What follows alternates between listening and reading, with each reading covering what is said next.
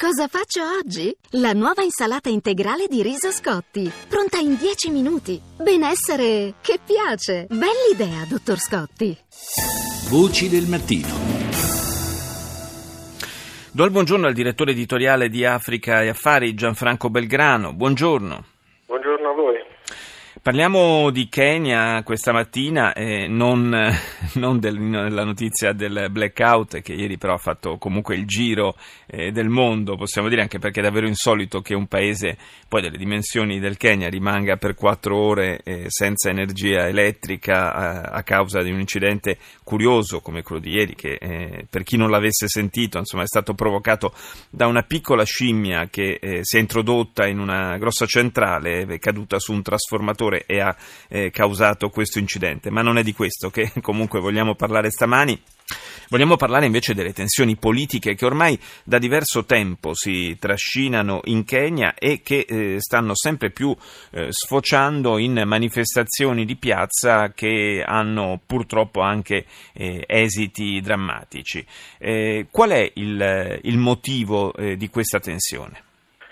Da, da, circa quattro mesi l'opposizione guidata da, un ex primo ministro, che è Raila Odinga, sta scendendo in piazza ogni, ogni settimana, ogni lunedì eh, della settimana, chiedendo, eh, chiedendo, delle modifiche nella composizione della commissione elettorale, che è, eh, eh che è, un istituto che era già stato accusato alle ultime elezioni di, di prendere un po', di, un po', le parti del, del governo.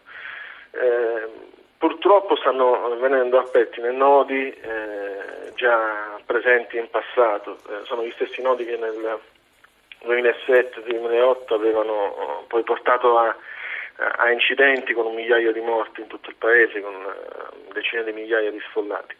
Eh, soltanto che questi nodi sono diventati più grossi nel frattempo, eh, si sono amplificati i problemi, eh, tutto riporta un po' a una situazione eh, sociale eh, particolare in cui c'è una parte del paese che cresce, il Kenya è uno dei, dei paesi che sta crescendo di più eh, in Africa, eh, ma dall'altra parte c'è una crescita di cui non beneficiano tutti.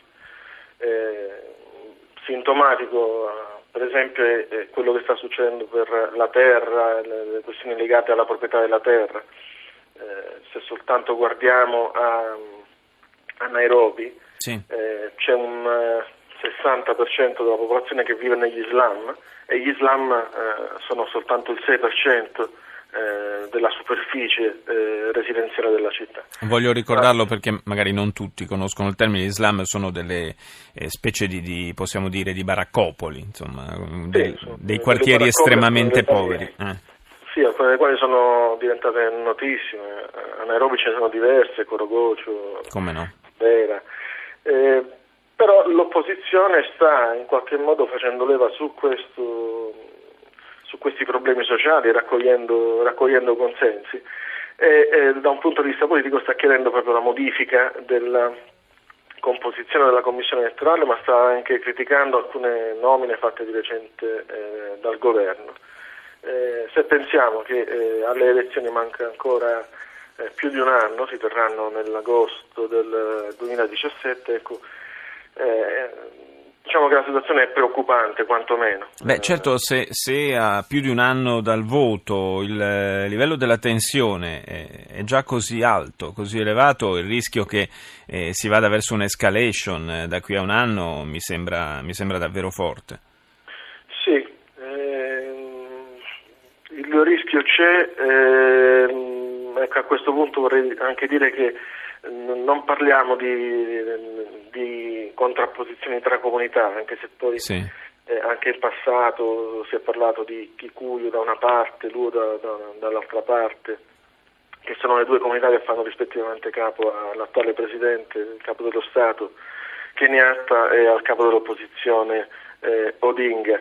Eh, purtroppo in Kenya abbiamo visto come eh, le, eh, le posizioni politiche eh, e i partiti abbiano eh, alla fine strumentalizzato le divisioni del paese per fini di potere economico e potere, e potere politico. Sì, questo purtroppo è, è, un po' una costante ovunque nel, nel, mondo, o questioni di tipo o divisioni di carattere religioso o di carattere etnico vengono spesso prese come, come scusa, vengono sfruttate proprio eh, a fini eh, semplicemente di, di, acquisizione del potere. Eh, torneremo naturalmente a seguire la situazione in Kenya, Kenya che è un paese centrale, importantissimo per il continente africano. Io ringrazio Gianfranco Belgrano, direttore editoriale di Africa Affari, per essere stato con noi.